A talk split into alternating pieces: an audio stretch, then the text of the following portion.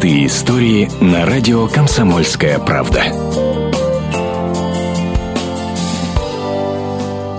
Вот уж правду говорят, не было счастья, да несчастье помогло. Сибиряк Анатолий Кагикин только вернулся из армии, устроился на работу в милицию и решил навестить подругу детства Ольгу.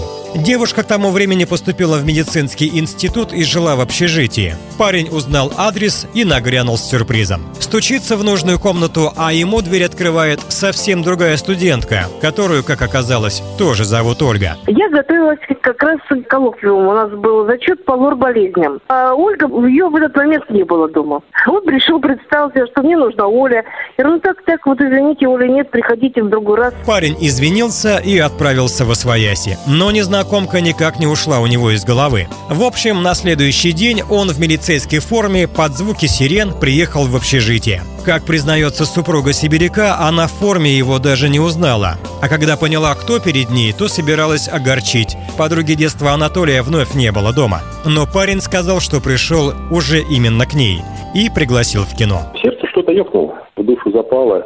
Ну, с тех пор мы совместно и живем.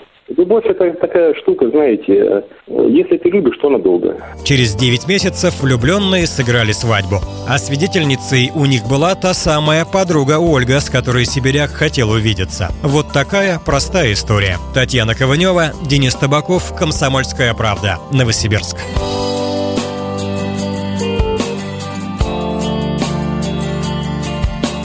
Простые истории на радио «Комсомольская правда».